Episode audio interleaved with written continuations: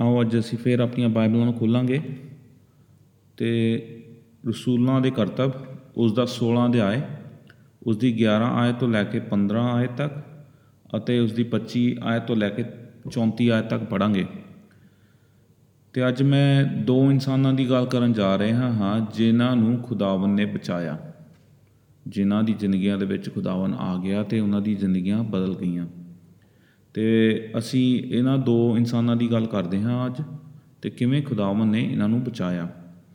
ਤੇ ਪਹਿਲਾ ਜੋ ਇਨਸਾਨ ਹੈ ਉਸ ਦਾ ਨਾਮ ਹੈ ਲੁਦੀਆ ਜਿਹਨੂੰ ਇੰਗਲਿਸ਼ 'ਚ ਲਿਡੀਆ ਕਹਿੰਦੇ ਹਾਂ। ਅਤੇ ਇਹ ਇੱਕ ਔਰਤ ਸੀ ਅ, ਜੋ ਕਿ ਫਿਲਿਪੇ ਸ਼ਹਿਰ ਦੀ ਰਹਿਣ ਵਾਲੀ ਸੀ ਅਤੇ ਖੁਦਾਵੰ ਨੇ ਇਸ ਨੂੰ ਕਿਵੇਂ ਬਚਾਇਆ। ਤੇ ਦੂਸਰਾ ਇਨਸਾਨ ਜੋ ਹੈ ਉਹ ਹੈ ਫਿਲਿਪੀ ਦਾ ਜੇਲਰ ਜੋ ਕਿ ਅ, ਅ, ਜੇਲਰ ਸੀ। ਫਿਲਿਪੇ ਦੇ ਵਿੱਚ। ਅਤੇ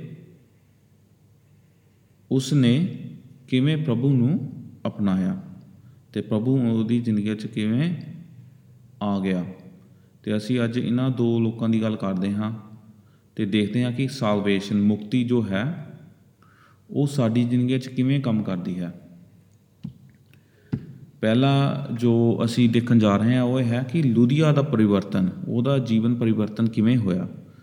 ਅਸੀਂ ਪੜ੍ਹਦੇ ਹਾਂ, ਰਸੂਲਾਂ ਦਾ ਕਰਤੱਵ ਉਸ ਦਾ 16 ਅਧਿਆਇ ਉਸ ਦੀ 11 ਤੋਂ 15 ਅਸੀਂ ਜਹਾਜ਼ ਰਾਹੀਂ ਤਰੋਆਸ ਦੇ ਤੋਂ ਵਿਦਾ ਹੋਏ ਅਤੇ ਸਿੱਧੇ ਸਮੁਤਰਾਕੇ ਦੇ ਟਾਪੂ ਵੱਲ ਸਫ਼ਰ ਕੀਤਾ। ਅਗਲੇ ਦਿਨ ਅਸੀਂ ਨਿਆਪੋਲਿਸ ਦੇ ਸ਼ਹਿਰ ਨੂੰ ਪਹੁੰਚੇ। ਫਿਰ ਅਸੀਂ ਫਿਲਿਪੇ ਗਏ। ਇਹ ਮਕਦੂਨੀਆ ਦੇ ਇੱਕ ਹਿੱਸੇ ਦਾ ਮਹੱਤਵਪੂਰਨ ਸ਼ਹਿਰ ਹੈ ਅਤੇ ਇਹ ਰੋਮੀਆਂ ਲਈ ਇੱਕ ਸ਼ਹਿਰ ਹੈ।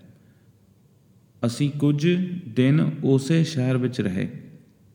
ਸਬਤ ਦੇ ਦਿਨ ਅਸੀਂ ਫਾਟਕ ਤੋਂ ਬਾਹਰ ਦਰਿਆ ਦੇ ਕੰਢੇ ਗਏ ਅਤੇ ਇਸ ਉਸ ਅਤੇ ਅਸੀਂ ਉਸ ਇਲਾਕੇ ਵਿੱਚ ਇੱਕ ਜਗ੍ਹਾ ਲੱਭਣਾ ਚਾਹੁੰਦੇ ਸਾਂ, ਜਿੱਥੇ ਯਹੂਦੀ ਇਕੱਠੇ ਪ੍ਰਾਰਥਨਾ ਕਰਨ ਆਉਂਦੇ ਸੀ। ਉੱਥੇ ਕੁਝ ਔਰਤਾਂ ਇਕੱਠੀਆਂ ਹੋਈਆਂ ਸਨ। ਤਾਂ ਅਸੀਂ ਉਹਨਾਂ ਨਾਲ ਬੈਠੇ ਅਤੇ ਉਹਨਾਂ ਨਾਲ ਗੱਲਬਾਤ ਕੀਤੀ। ਉੱਥੇ ਥਵਾਤੀਆਂ ਸ਼ਹਿਰ ਤੋਂ ਲੁਧੀਆ ਨਾਮ ਦੀ ਇੱਕ ਔਰਤ ਵੀ ਸੀ। ਉਸ ਦਾ ਕੰਮ ਕਿਰਮਚੀ ਰੰਗ ਦੇ ਵਸਤਰ ਵੇਚਣ ਦਾ ਸੀ। ਉਸ ਨੇ ਸੱਚੇ ਪਰਮੇਸ਼ਰ ਦੀ ਉਪਾਸਨਾ ਕੀਤੀ। ਪਰਮੇਸ਼ਰ ਨੇ ਉਨ- ਉਸ ਨੂੰ ਉਸ ਦਾ ਦਿਲ ਖੋਲਣ ਦਿੱਤਾ ਅਤੇ ਧਿਆਨ ਨਾਲ ਪਲੂਸ ਦੇ ਵਚਨਾਂ ਨੂੰ ਸੁਣਾਇਆ। ਉਹ ਅਤੇ ਸਾਰੇ ਲੋਕਾਂ ਨੇ ਜੋ ਉਸ ਦੇ ਘਰ ਵਿੱਚ ਰਹਿੰਦੇ ਸਨ ਬਪਤਿਸਮਾ ਲਿਆ। ਉਸ ਤੋਂ ਬਾਅਦ ਫਿਰ ਉਸ ਨੇ ਸਾਨੂੰ ਇਹ ਆਖਦਿਆਂ ਆਪਣੇ ਘਰ ਸੱਦਾ ਦਿੱਤਾ, ਜੇਕਰ ਤੁਸੀਂ ਮਹਿਸੂਸ ਕਰਦੇ ਹੋ ਕਿ ਮੈਂ ਪ੍ਰਭੂ ਯੀਸ਼ੂ ਦੀ ਸੱਚੀ ਉਪਾਸਕ ਹਾਂ, ਫਿਰ ਕਿਰਪਾ ਕਰਕੇ ਆਓ ਅਤੇ ਮੇਰੇ ਘਰ ਵਿੱਚ ਠਹਿਰੋ। ਉਸ ਨੇ ਸਾਨੂੰ ਆਪਣੇ ਘਰ ਠਹਿਰਾਉਣ ਲਈ ਮੰਨਵਾ ਲਿਆ। ਹੁਣ ਅਸੀਂ ਗੱਲ ਕਰਦੇ ਹਾਂ ਇਹ ਔਰਤ ਦੀ ਜੋ ਕਿ ਲੁਧੀਆ ਹੈ। ਅਤੇ ਕਿਵੇਂ ਇਹ ਔਰਤ ਸਬਤ ਦੇ ਦਿਨ, ਸੰਡੇ ਵਾਲੇ ਦਿਨ, ਇਹ ਜਿੱਥੇ ਯਹੂਦੀ ਲੋਕ ਇਕੱਠੇ ਹੁੰਦੇ ਸੀ ਤੇ ਜਿੱਥੇ ਇਹ ਸ਼ਹਿਰ ਦੇ ਵਿੱਚ ਕਾਫੀ ਹੋਰ ਲੋਕ ਵੀ ਸੀ, ਰੋਮਨ ਜੋ ਕਿ ਰੋਮੀਆਂ ਦੇ ਲੋਕ ਸੀ, ਅਮ, ਕਿਉਂਕਿ ਰੋਮੀਆਂ ਦੇ ਜੋ ਲੋਕ ਸੀ, ਉਹਨਾਂ ਦਾ ਰਾਜ ਇਹਨਾਂ ਮੁਲਕਾਂ ਤੇ, ਇਹਨਾਂ ਸ਼ਹਿਰਾਂ ਤੇ ਹੁੰਦਾ ਸੀਗਾ। ਅਤੇ ਉੱਥੇ ਕਈ ਯਹੂਦੀ ਵੀ ਸੀਗੇ, ਕਈ ਮਸੀਹੀ ਲੋਕ ਵੀ ਸਨ ਜਿੱਥੇ ਕਿ ਉਹ ਹੈਕਲ 'ਚ ਜਾ ਕੇ ਜਾਂ ਜਾਂ ਜਾਂ ਕਿਸੇ ਕਿਸੇ ਏਰੀਆ ਦੇ ਵਿੱਚ ਜਾ ਕੇ ਪ੍ਰਭੂ ਦੀ ਉਪਾਸਨਾ ਕਰਦੇ ਸੀ।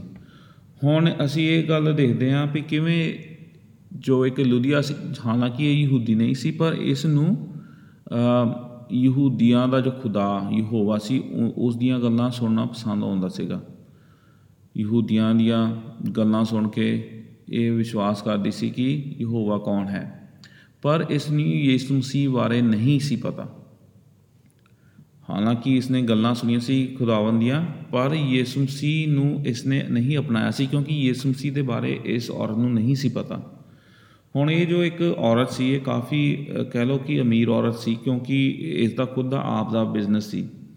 ਅਤੇ ਜਿਹੜਾ ਜਿਹੜਾ ਇੱਕ ਗ- ਇੱਕ ਇਹਦਾ ਕੰਮ ਸੀ ਕਿਰਮਚੀ ਕੱਪੜਿਆਂ ਦਾ ਉਹ ਕੱਪੜੇ ਜੋ ਬਹੁਤ ਐਕਸਪੈਂਸਿਵ ਹੁੰਦੇ ਸੀਗੇ ਉਹ ਕਾਫੀ ਉਹਨਾਂ ਦਾ ਮੁੱਲ ਬਹੁਤ ਹੁੰਦਾ ਸੀਗਾ ਤੇ ਇਹ ਔਰਤ ਉਹਨਾਂ ਚੀਜ਼ਾਂ ਦਾ ਕੰਮ ਕਰਦੀ ਸੀ ਅਤੇ ਅਸੀਂ ਪੜ੍ਹਦੇ ਹਾਂ ਕਿ ਇਸ ਨੇ ਅ, ਖੁਦਾਵੰਦ ਦੀ ਉਪਾਸਨਾ ਕੀਤੀ। ਉਹਦਾ ਮਤਲਬ ਇਹ ਹੈ ਕਿ ਇਹ ਖੁ- ਇਹ ਖੁਦਾਵੰਦ ਦੀਆਂ ਗੱਲਾਂ ਨੂੰ ਜਾਣਦੀ ਤਾਂ ਸੀ ਦਿਮਾਗ ਦੇ ਵਿੱਚ ਪਰ ਹੱਲੇ ਇਸ ਦਾ ਦਿਲ ਪਰਿਵਰਤਨ ਨਹੀਂ ਸੀ ਹੋਇਆ। ਹੁਣ ਅਸੀਂ ਦੇਖਦੇ ਹਾਂ ਕਿ ਕਿੰਨੇ ਕਿੰਨੀ ਵਾਰੀ ਚਰਚਾਂ ਦੇ ਵਿੱਚ ਵੀ ਲੋਕ ਆਉਂਦੇ ਹਨ। ਗੈਰ ਕੌਮਾਂ ਤੋਂ ਲੋਕ ਆਉਂਦੇ ਹਨ ਤੇ ਚਰਚਾਂ 'ਚ ਜਾਂਦੇ ਹਨ। ਹਾਲਾਂਕਿ ਉਹਨਾਂ ਨੂੰ ਅ, ਪ੍ਰਭੂ ਦੀਆਂ ਗੱਲਾਂ ਤਾਂ ਚੰਗੀਆਂ ਲੱਗਦੀਆਂ ਹਨ। ਉਹਨਾਂ ਉਹਨਾਂ ਉਨ- ਉਹਨਾਂ ਨੂੰ ਚੰਗਾ ਲੱਗਦਾ ਹੈ ਸੁਣਨਾ ਪਰ ਉਹਨਾਂ ਦੇ ਦਿਲ ਹਲੇ ਤਬਦੀਲ ਨਹੀਂ ਹੋਏ ਹੁੰਦੇ। ਇਸ ਕਰਕੇ ਉਹ ਕਦੀ ਮਸੀਹ ਦੇ ਨਾਲ ਨਹੀਂ ਚੱਲਦੇ ਅਤੇ ਨਾ ਉਹਨਾਂ ਦੇ ਨਾਲ ਕੋਈ ਮਸੀਹ ਦੇ ਨਾਲ ਰਿਸ਼ਤਾ ਹੁੰਦਾ ਹੈ ਨਾ ਚਰਚ ਦੇ ਨਾਲ ਕੋਈ ਰਿਸ਼ਤਾ ਹੁੰਦਾ ਹੈ ਅਤੇ ਨਾ ਉਹਨਾਂ ਨੂੰ ਪ੍ਰਭੂ ਦੇ ਵਚਨਾਂ ਦੀ ਸਮਝ ਹੁੰਦੀ ਹੈ। ਕਿਉਂ? ਸਾਨੂੰ ਪ੍ਰਭੂ ਦੀ ਵਚਨ ਦੀ ਸਮਝ ਉਦੋਂ ਤੱਕ ਨਹੀਂ ਹੋ ਸਕਦੀ ਜਦੋਂ ਤੱਕ ਪ੍ਰਭੂ ਸਾਡੇ ਦਿਲ ਨੂੰ ਨਹੀਂ ਖੋਲਦਾ। ਜਦ ਤੱਕ ਸਾਡੀ ਸੋਚ ਨੂੰ ਨਹੀਂ ਬਦਲਦਾ, ਸਾਡੇ ਦਿਲਾਂ ਨੂੰ ਨਹੀਂ ਖੋਲਦਾ। ਦਿਲਾਂ ਨੂੰ ਖੋਲਣ ਦਾ ਮਤਲਬ ਇਹ ਹੈ ਕਿ ਇਸ ਔਰਤ ਦੀ ਜ਼ਿੰਦਗੀ ਦੇ ਵਿੱਚ ਹਲੇ ਤੌਬਾ ਅਤੇ ਪਛਤਾਤਾਪ ਨਹੀਂ ਸੀ। ਇਸ ਔਰਤ ਦੀ ਜ਼ਿੰਦਗੀ ਦੇ ਵਿੱਚ ਹਲੇ ਪ੍ਰਭੂ ਦੀ ਸੱਚੀ ਉਪਾਸਨਾ ਨਹੀਂ ਸੀ। ਹਾਲਾਂਕਿ ਉਹ, ਉਹ- ਉਹ- ਉਹਨਾਂ ਨੂੰ ਲੱਗਦਾ ਸੀਗਾ ਕਿ ਕਿਉਂਕਿ ਉਹ ਸੰਗਤ ਵਿੱਚ ਆਉਂਦੀ ਸੀਗੀ ਤੇ ਉਪਾਸਨਾ ਕਰਦੀ ਸੀ, ਹਾਲਾਂਕਿ ਉਹ ਹੋਰ ਜਾਣਨਾ ਚਾਹੁੰਦੀ ਸੀ, ਪਰ ਹਲੇ ਤੱਕ ਪ੍ਰਭੂ ਨੇ ਉਸ ਦੇ ਨਾਲ ਗੱਲਬਾਤ ਨਹੀਂ ਸੀ ਕੀਤੀ। ਤਦ ਤੱਕ ਨਹੀਂ ਕੀਤੀ ਜਦ ਤੱਕ ਪਲੂਸ ਉਸ ਦੇ ਕੋਲ ਨਹੀਂ ਗਿਆ। ਪਲੂਸ ਤੇ ਉਸਦੇ ਸਾਥੀ ਜਿਵੇਂ ਕਿ ਉਹ ਸਫ਼ਰ ਕਰਦੇ ਸੀ ਤੇ ਜਗ੍ਹਾ ਜਗ੍ਹਾ ਜਾ ਕੇ ਪ੍ਰਚਾਰ ਕਰਦੇ ਸੀ। ਜਦੋਂ ਸਹੀ ਸਮੇਂ ਆਇਆ, ਉਦੋਂ ਪ੍ਰਭੂ ਨੇ ਇਸ ਔਰਤ ਦਾ ਦਿਲ ਖੋਲ੍ਹਿਆ। ਹੁਣ ਕੁਝ ਗੱਲਾਂ ਦੇਖਣ ਦੀ ਲੋੜ ਹੈ ਸਾਨੂੰ। ਅਹ ਜਿਹੜੀ ਇਹ ਅਸੀਂ ਅਹ ਪਰਿਵਰਤਨ ਦੀ ਗੱਲ ਕਰਦੇ ਹਾਂ ਕਿ ਲੁਧਿਆ ਦਾ ਜੋ ਪਰਿਵਰਤਨ ਹੋਇਆ ਹੈ, ਇਹ ਇੱਕ ਪ੍ਰਭੂ ਦਾ ਕੰਮ ਹੈ। ਮੁਕਤੀ ਜੋ ਹੈ, ਉਹ ਪ੍ਰਭੂ ਦਾ ਕੰਮ ਹੈ। ਕੋਈ ਇਨਸਾਨ ਆਪਣੇ ਆਪ ਨੂੰ ਨਹੀਂ ਬਚਾ ਸਕਦਾ। ਸਾਨੂੰ ਸਾਨੂੰ ਇਸ ਸਾਰ ਵਿੱਚੋਂ ਇਹ ਸਿੱਖਿਆ ਮਿਲਦੀ ਹੈ ਕਿ ਜੋ ਮੁਕਤੀ ਹੈ, ਉਹ ਪ੍ਰਭੂ ਦੀ ਹੈ। ਪ੍ਰਭੂ ਹੀ ਸਾਨੂੰ ਮੁਕਤੀ ਦਿੰਦਾ ਹੈ। ਪ੍ਰਭੂ ਹੀ ਸਾਡੇ ਦਿਲਾਂ- ਦਿਲਾਂ ਨੂੰ ਖੋਲ ਸਕਦਾ ਹੈ। ਤੁਸੀਂ ਚਾਹੇ ਜਿੰਨਾ ਮਰਜ਼ੀ ਵਚਨ ਸੁਣੀ ਜਾਓ ਚਰਚ ਵਿੱਚ ਜਾ ਕੇ, ਜਦ ਤੱਕ ਪ੍ਰਭੂ ਨੇ ਤੁਹਾਡਾ ਦਿਲ ਨਹੀਂ ਖੋਲ੍ਹਿਆ, ਤਦ ਤੱਕ ਤੁਸੀਂ ਪ੍ਰਭੂ ਦੀਆਂ ਗੱਲਾਂ ਨੂੰ ਨਹੀਂ ਸਮਝ ਸਕਦੇ। ਅਤੇ ਕਈ ਵਾਰ ਕੀ ਹੁੰਦਾ ਹੈ ਕਿ ਕਈ ਲੋਕ ਪ੍ਰਭੂ ਕੋਲ ਆਉਣਾ ਤਾਂ ਚਾਹੁੰਦੇ ਹੁੰਦੇ ਹਨ ਪਰ ਉਹਨਾਂ ਨੂੰ ਪ੍ਰਭੂ ਦੀਆਂ ਗੱਲਾਂ ਜਦੋਂ ਸਮਝ ਨਹੀਂ ਆਉਂਦੀਆਂ ਜਾਂ ਚਰਚਾਂ ਦੇ ਵਿੱਚ ਕੋਈ ਕੰਮ ਹੁੰਦੇ ਹਨ, ਉਹਨਾਂ ਨੂੰ ਉਹ ਸਮਝ ਨਹੀਂ ਲੱਗਦੇ, ਇਸ ਕਰਕੇ ਉਹਨਾਂ ਦੇ ਦਿਲ ਟੁੱਟ ਜਾਂਦੇ ਹਨ ਜਾਂ ਉਹ ਚਰਚਾਂ ਨੂੰ ਛੱਡ ਕੇ ਚਲ ਜਾਂਦੇ ਹਨ। ਪਰ ਜੋ ਲੋਕ ਬਚਾਏ ਹੋਏ ਹੁੰਦੇ ਹਨ, ਜਿਨ੍ਹਾਂ ਲੋਕਾਂ ਦਾ ਖੁਦਾਵੰਦ ਨੇ ਦਿਲ ਖੋਲ ਦਿੱਤਾ ਹੁੰਦਾ ਹੈ, ਉਹ ਪ੍ਰਭੂ ਦੇ ਕੋਲ ਆਉਂਦੇ ਰਹਿੰਦੇ ਹਨ ਤੇ ਪ੍ਰਭੂ ਦੇ ਲੋਕਾਂ ਨਾਲ ਸੰਗਤੀ ਕਰਦੇ ਰਹਿੰਦੇ ਹਨ। ਹੁਣ ਲੁਧੀਆ ਦੀ ਜ਼ਿੰਦਗੀ ਵਿੱਚ ਵੀ ਅਸੀਂ ਇਹੀ ਦੇਖਦੇ ਹਾਂ ਕਿ ਕਿਵੇਂ, ਕਿੰਨੇ ਸਮੇਂ ਤੱਕ ਇਹ ਔਰਤ ਆਉਂਦੀ ਰਹੀ ਤੇ ਜਦੋਂ ਪ੍ਰਭੂ ਦਾ ਜੋ ਮੁਕਰਰ ਸਮਾਂ ਸੀ ਇਸ ਦੀ ਜ਼ਿੰਦਗੀ 'ਚ ਜਦੋਂ ਉਹ ਸਮਾਂ ਆਇਆ ਉਦੋਂ ਪ੍ਰਭੂ ਨੇ ਇਸ ਦਾ ਦਿਲ ਨੂੰ ਇਸ ਦੇ ਦਿਲ ਨੂੰ ਖੋਲ੍ਹਿਆ ਤੇ ਇਹ ਬਚ ਗਈ। ਤੇ ਸਾਨੂੰ ਇਹ ਚੀਜ਼ਾਂ ਸੋਚਣ ਦੀ ਲੋੜ ਹੈ ਕਿ ਜੋ ਜੋ ਜੋ ਮੁਕਤੀ ਹੈ ਉਹ ਪ੍ਰਭੂ ਦੀ ਹੈ। ਤੇ ਪ੍ਰਭੂ ਸੱਤਾ ਜਿਹਨੂੰ ਅਸੀਂ ਕਹਿੰਦੇ ਆ ਕਿ ਸੋਵਰਨਟੀ ਜਿਵੇਂ ਕਿ ਅ, ਪ੍ਰਭੂ ਦਾ ਰਾਜ ਸਾਰੀ ਦੁਨੀਆ ਤੇ ਹੈ ਸਾਰੀ ਕਾਇਨਾਤ ਤੇ ਹੈ ਪ੍ਰਭੂ ਦਾ ਰਾਜ ਹਰ ਇੱਕ ਦਿਲ ਉੱਤੇ ਵੀ ਹੈ ਤੇ ਜਦੋਂ ਪ੍ਰਭੂ ਸਾਡਾ ਦਿਲ ਖੋਲ੍ਹਣਾ ਚਾਹੁੰਦਾ ਹੈ ਅਸੀਂ ਉਸ ਨੂੰ ਬੰਦ ਨਹੀਂ ਕਰ ਸਕਦੇ। ਕਈ ਵਾਰੀ ਅਸੀਂ ਆਪਣੀ ਜ਼ਿੰਦਗੀ 'ਚ ਵੀ ਦੇਖਦੇ ਹਾਂ ਕਿ ਕਿਵੇਂ ਅਸੀਂ ਪ੍ਰਭੂ ਤੋਂ ਭੱਜਦੇ ਸੀ ਦੂਰ ਭੱਜਦੇ ਸੀ। ਪਰ ਜਦੋਂ ਪ੍ਰਭੂ ਨੇ ਸਾਡੇ ਦਿਲਾਂ ਨੂੰ ਖੋਲ ਦਿੱਤਾ ਸਾਡੀ ਸਮਝ ਨੂੰ ਖੋਲ ਦਿੱਤਾ ਉਦੋਂ ਅਸੀਂ ਪ੍ਰਭੂ ਕੋਲ ਆਉਣਾ ਸ਼ੁਰੂ ਕਰ ਦਿੱਤਾ ਤੇ ਉਦੋਂ ਸਾਨੂੰ ਕਿਸੇ ਅਹ, ਦੇ ਕਹਿਣ ਦੀ ਲੋੜ ਵੀ ਨਹੀਂ ਸੀ ਅਸੀਂ ਖੁਦ ਆਪ ਪ੍ਰਭੂ ਕੋਲ ਆਉਂਦੇ ਸੀ ਤੇ ਅਸੀਂ ਆਪ ਖੁਦ ਪ੍ਰਭੂ ਦੀ ਉਪਾਸਨਾ ਕਰਦੇ ਸੀ। ਇਹ ਚੀਜ਼ਾਂ ਸੀ ਇਹ ਹੁਣ ਔਰਤ ਦੀ ਜ਼ਿੰਦਗੀ 'ਚ ਵੀ ਦੇਖਦੇ ਹਾਂ। ਤੇ ਜੋ ਲੁਧੀਆ ਸੀ ਉਹ ਅਮ, ਉਹਨਾਂ ਉਸਨੇ ਕੀ ਅਮ, ਗੱਲਾਂ ਨੂੰ ਸੁਣਿਆ ਪਲੂਸ ਦੀ ਗੱਲਾਂ ਨੂੰ। 14ਵੀਂ ਆਇਤ ਚ ਪੜ੍ਹਦੇ ਹਾਂ। ਉੱਥੇ ਥੁਆਤੀਰਾ ਸ਼ਹਿਰ ਦੀ ਅ, ਸ਼ਹਿਰ ਤੋਂ ਲੁਧੀਆ ਨਾਮ ਦੀ ਇੱਕ ਔਰਤ ਵੀ ਸੀ। ਅਤੇ ਉਸਨੇ ਸੱਚੇ ਪਰਮੇਸ਼ਰ ਦੀ ਉਪਾਸਨਾ ਕੀਤੀ। ਹਾਲਾਂਕਿ ਉਹ ਆਉਂਦੀ ਸੀਗੀ। ਪਰ ਉਹ ਹਲੇ ਉਹ ਯਿਸੂ ਮਸੀਹ ਨੂੰ ਨਹੀਂ ਸੀ ਜਾਣਦੀ। ਪਰਮੇਸ਼ਰ ਨੇ ਉਸਦੇ ਦਿਲ ਨੂੰ ਖੋਲ ਦਿੱਤਾ ਅਤੇ ਧਿਆਨ ਨਾਲ ਉਸਨੇ ਪਲੂਸ ਦੇ ਬਚਨਾਂ ਨੂੰ ਸੁਣਿਆ। ਹੁਣ ਜਦੋਂ ਉਸ ਦਾ ਦਿਲ ਖੁੱਲ ਗਿਆ ਤੇ ਉਸਨੇ ਪਲੂਸ ਦੀਆਂ ਗੱਲਾਂ ਉੱਤੇ ਅ, ਆਪਣਾ ਕੰਨ ਲਗਾਇਆ ਅਤੇ ਉਸ ਨੂੰ ਇਹ ਗੱਲਾਂ ਸਮਝਣ ਲੱਗ ਪਈਆਂ ਸਮਝਣ ਆਉਣ ਲੱਗੀਆਂ। ਗੱਲ ਕਰਦੇ ਹਾਂ ਕਿ ਪ੍ਰਭੂ ਨੇ ਦਿਲ ਕਿਵੇਂ ਖੋਲਿਆ ਅਸੀਂ ਪੜ੍ਹਦੇ ਹਾਂ ਪਹਿਲਾ ਕੁਰੰਥੀਆਂ ਉਹਦਾ 12 ਅਧਿਆਇ, ਉਹਦੀ 3 ਆਇਤ ਵਿੱਚ, ਉਸ ਵਿੱਚ ਕਹਿੰਦਾ ਹੈ ਕਿ ਕੋਈ ਵੀ ਇਨਸਾਨ ਪ੍ਰਭੂ ਯਿਸੂ ਮਸੀਹ ਨੂੰ ਪ੍ਰਭੂ ਨਹੀਂ ਕਹਿ ਸਕਦਾ ਜਦ ਤੱਕ ਉਸ ਦੀ ਜ਼ਿੰਦਗੀ 'ਚ ਪਵਿੱਤਰ ਆਤਮਾ ਕੰਮ ਨਹੀਂ ਕਰਦਾ। ਬਿਨਾਂ ਪਵਿੱਤਰ ਆਤਮਾ ਤੋਂ ਅਸੀਂ ਪ੍ਰਭੂ ਯਿਸੂ ਮਸੀਹ ਨੂੰ ਪ੍ਰਭੂ ਨਹੀਂ ਕਹਿ ਸਕਦੇ। ਤੇ ਇਹ ਜੋ ਪ੍ਰਭੂ ਜੋ ਦਿਲ ਖੋਲ ਰਿਹਾ ਹੈ, ਇਹ ਹੋਰ ਕੋਈ ਨਹੀਂ ਹੈ, ਇਹ ਹੀ ਹੈ, ਇਹ ਪਵਿੱਤਰ ਆਤਮਾ ਹੈ। ਪ੍ਰਭੂ ਯਿਸੂ ਮਸੀਹ ਦਾ ਪਵਿੱਤਰ ਆਤਮਾ। ਪਵਿੱਤਰ ਆਤਮਾ ਸਾਡੀ ਜ਼ਿੰਦਗੀ 'ਚ ਆਉਂਦਾ ਹੈ। ਜਦੋਂ ਅਸੀਂ ਵਚਨ ਸੁਣਦੇ ਹਾਂ ਪ੍ਰਭੂ ਦੀ ਖੁਸ਼ਖਬਰੀ ਨੂੰ ਸੁਣਦੇ ਹਾਂ ਕਿ ਪ੍ਰਭੂ ਯਿਸੂ ਮਸੀਹ ਨੇ ਸਾਡੇ ਲਈ ਜਾਨ ਦੇ ਦਿੱਤੀ ਸ- ਸਾਡੇ ਲਈ ਉਹ ਜਿੰਦਾ ਹੋ ਗਿਆ ਤੇ ਹੁਣ ਸਾਨੂੰ ਆਪਣੇ ਰਾਜ ਵਿੱਚ ਲੈ ਕੇ ਜਾਂਦਾ ਹੈ। ਤਦ ਉਹ ਜਿਹੜਾ ਵਚਨ ਹੁੰਦਾ ਹੈ ਜੋ ਅਸੀਂ ਸੁਣਿਆ ਹੁੰਦਾ ਹੈ ਤੌਬਾ ਵਾਲਾ ਵਿਸ਼ਵਾਸ ਵਾਲਾ ਉਹ ਪਵਿੱਤਰ ਆਤਮਾ ਲੈ ਕੇ ਆਉਂਦਾ ਹੈ ਤੇ ਸਾਡੇ ਦਿਲਾਂ ਨੂੰ ਕਾਇਲ ਕਰਦਾ ਹੈ ਤੇ ਅਸੀਂ ਅ, ਨਵੀਂ ਸੋਚ ਵਾਲੇ ਲੋਕ ਬਣ ਜਾਂਦੇ ਹਾਂ ਤੇ ਪ੍ਰਭੂ ਯਿਸੂ ਮਸੀਹ ਦੇ ਉੱਤੇ ਸਾਡਾ ਵਿਸ਼ਵਾਸ ਆ ਜਾਂਦਾ ਹੈ। ਇਸੇ ਲਈ 15ਵੀਂ ਆਦ ਵਿੱਚ ਅਸੀਂ ਅ, ਦੇਖਦੇ ਹਾਂ ਅ, ਕਿ ਲੁਦੀਆ ਉਹਨਾਂ ਨੂੰ ਕਹਿੰਦੀ ਹੈ ਉਹ ਅਮ, ਉਹ ਉਹ ਔਰਤ ਪਲੂਸ ਕੋਲ ਜਾ ਕੇ ਕਹਿੰਦੀ ਹੈ ਉਹਨੇ ਬਪਤਿਸਮਾ ਵੀ ਲਿਆ ਕਿਉਂਕਿ ਬਪਤਿਸਮਾ ਉਦੋਂ ਹੀ ਲਿਆ ਜਦੋਂ ਉਸ ਨੂੰ ਖੁਸ਼ਖਬਰੀ ਦੀ ਸਮਝ ਆਈ। ਅਸੀਂ ਪਹਿਲਾਂ ਵਿਸ਼ਵਾਸ ਕਰਦੇ ਹਾਂ ਫਿਰ ਬਪਤਿਸਮਾ ਲੈਂਦੇ ਹਾਂ। ਅਤੇ ਉਸ ਤੋਂ ਬਾਅਦ ਅਸੀਂ ਪ੍ਰਭੂ ਦੇ ਲੋਕਾਂ ਨਾਲ ਜੁੜ ਜਾਂਦੇ ਹਾਂ। ਹੁਣ ਕਈ ਲੋਕ ਚਰਚਾਂ 'ਚ ਇਦਾਂ ਹੁੰਦੇ ਹਨ ਜਿਨ੍ਹਾਂ ਦੇ ਬਪਤਿਸਮੇ ਹੋਏ ਹੁੰਦੇ ਹਨ, ਪਰ ਉਹਨਾਂ ਦੀ ਜ਼ਿੰਦਗੀਆਂ 'ਚ ਕੋਈ ਪ੍ਰਭੂ ਦਾ ਕੰਮ ਹੁੰਦਾ ਹੀ ਨਹੀਂ ਹੈ। ਨਾ ਉਹ ਪ੍ਰਭੂ ਨੂੰ ਜਾਣਦੇ ਹੁੰਦੇ ਹਨ, ਪਰ ਉਹ ਆਪਣੇ ਮਾਪੇ ਦੇ ਕਹਿਣੇ ਤੇ ਜਾਂ ਆਪਣੇ ਪਾਸਟਰ ਦੇ ਕਹਿਣੇ ਤੇ ਬਪਤਿਸਮਾ ਲੈ ਲੈਂਦੇ ਹਨ ਧੱਕੇ ਨਾਲ। ਪਰ ਹੁਣ ਅਸੀਂ ਜੇ ਲੁਧੀਆ ਦੀ ਜ਼ਿੰਦਗੀ ਨੂੰ ਦੇਖੀਏ, ਪਹਿਲਾਂ ਉਸਨੇ ਕੀ ਵਿਸ਼ਵਾਸ ਕੀਤਾ? ਉਸ ਦਾ ਦਿਲ ਖੁੱਲਿਆ ਗਿਆ ਤੇ ਉਸਨੇ ਵਿਸ਼ਵਾਸ ਕੀਤਾ। ਫਿਰ 15ਵੀਂ ਆਇਤ 'ਚ ਪੜ੍ਹਦੇ ਹਾਂ, ਉਹ ਅਤੇ ਸਾਰੇ ਲੋਕਾਂ ਨੇ ਜੋ ਉਸਦੇ ਘਰ ਵਿੱਚ ਰਹਿੰਦੇ ਸਨ ਬਪਤਿਸਮਾ ਲਿਆ। ਬਪਤਿਸਮਾ ਉਹਨਾਂ ਨੇ ਇਸ ਕਰਕੇ ਲਿਆ ਕਿਉਂਕਿ ਉਹਨਾਂ ਦੇ ਸਾਰਿਆਂ ਦੇ ਦਿਲ ਬਦਲ ਗਏ। ਕਿਉਂਕਿ ਉਹਨਾਂ ਸਾਰਿਆਂ ਨੇ ਯਿਸੂ ਮਸੀਹ ਦੇ ਉੱਤੇ ਵਿਸ਼ਵਾਸ ਕੀਤਾ। ਤੇ ਪ੍ਰਭੂ ਯਿਸੂ ਮਸੀਹ ਕਹਿੰਦਾ ਕਿ ਜੋ ਕੋਈ ਮੇਰੇ ਤੇ ਵਿਸ਼ਵਾਸ ਕਰਦਾ ਹੈ ਉਹ ਬਪਤਿਸਮਾ ਲਵੇ ਅਤੇ ਮੇਰੇ ਪਿੱਛੇ ਚੱਲੇ। ਅਤੇ ਉਸ ਦੇ ਸਾਰੇ ਘਰਾਣੇ ਨੇ ਬਪਤਿਸਮਾ ਲਿਆ। ਉਸ ਤੋਂ ਬਾਅਦ ਫਿਰ ਉਸ ਨੇ ਸਾਨੂੰ ਇਹ ਆਖਦਿਆਂ ਆਪਣੇ ਘਰ ਸੱਦਾ ਦਿੱਤਾ ਜੇਕਰ ਤੁਸੀਂ ਮਹਿਸੂਸ ਕਰਦੇ ਹੋ ਕਿ ਮੈਂ ਪ੍ਰਭੂ ਯਿਸੂ ਮਸੀਹ ਦੀ ਸੱਚੀ ਉਪਾਸਕ ਹਾਂ ਹੁਣ ਇਹ ਜੀ ਜ਼ਿੰਦਗੀ 'ਚ ਯਿਸੂ ਮਸੀਹ ਦਾ ਨਾਮ ਆ ਗਿਆ। ਪਹਿਲਾਂ ਅ, ਲੁਧੀਆ ਨੂੰ ਯਿਸੂ ਮਸੀਹ ਦੇ ਬਾਰੇ ਨਹੀਂ ਸੀ ਪਤਾ ਪਰ ਉਹਨੇ ਯਿਸੂ ਮਸੀਹ ਨੂੰ ਜਦੋਂ ਜਾਣਿਆ ਬਪਤਿਸਮਾ ਲਿਆ ਤੇ ਹੁਣ ਉਹ ਕਹਿੰਦੀ ਹੈ ਜੇ ਤੁਸੀਂ ਜਾਣਦੇ ਹੋ ਕਿ ਮੇਰੀ ਜ਼ਿੰਦਗੀ 'ਚ ਯਿਸੂ ਮਸੀਹ ਹੈ ਕਿਰਪਾ ਕਰਕੇ ਮੇਰੇ ਘਰ ਵਿੱਚ ਆਓ ਤੇ ਮੇਰੇ ਘਰ ਵਿੱਚ ਰਹੋ। ਤੇ ਉਹਦੇ ਲਿ- ਲੁਧੀਆ ਦੇ ਘਰ ਵਿੱਚ ਉਹਨਾਂ ਨੇ ਕੀ ਸੰਗਤ ਕੀਤੀ ਕਾਫੀ ਦਿਨ।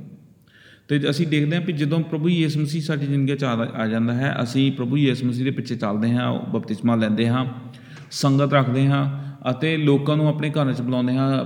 ਇੱਕ ਸੰਗਤ ਅ, ਇੱਕ ਫੈਲੋਸ਼ਿਪ ਸਾਡੀ ਲੋਕਾਂ ਦੇ ਨਾਲ ਬਣ ਜਾਂਦੀ ਹੈ ਮਸੀਹ ਲੋਕਾਂ ਦੇ ਨਾਲ। ਇਹ ਬਹੁਤ ਜ਼ਰੂਰੀ ਹੈ।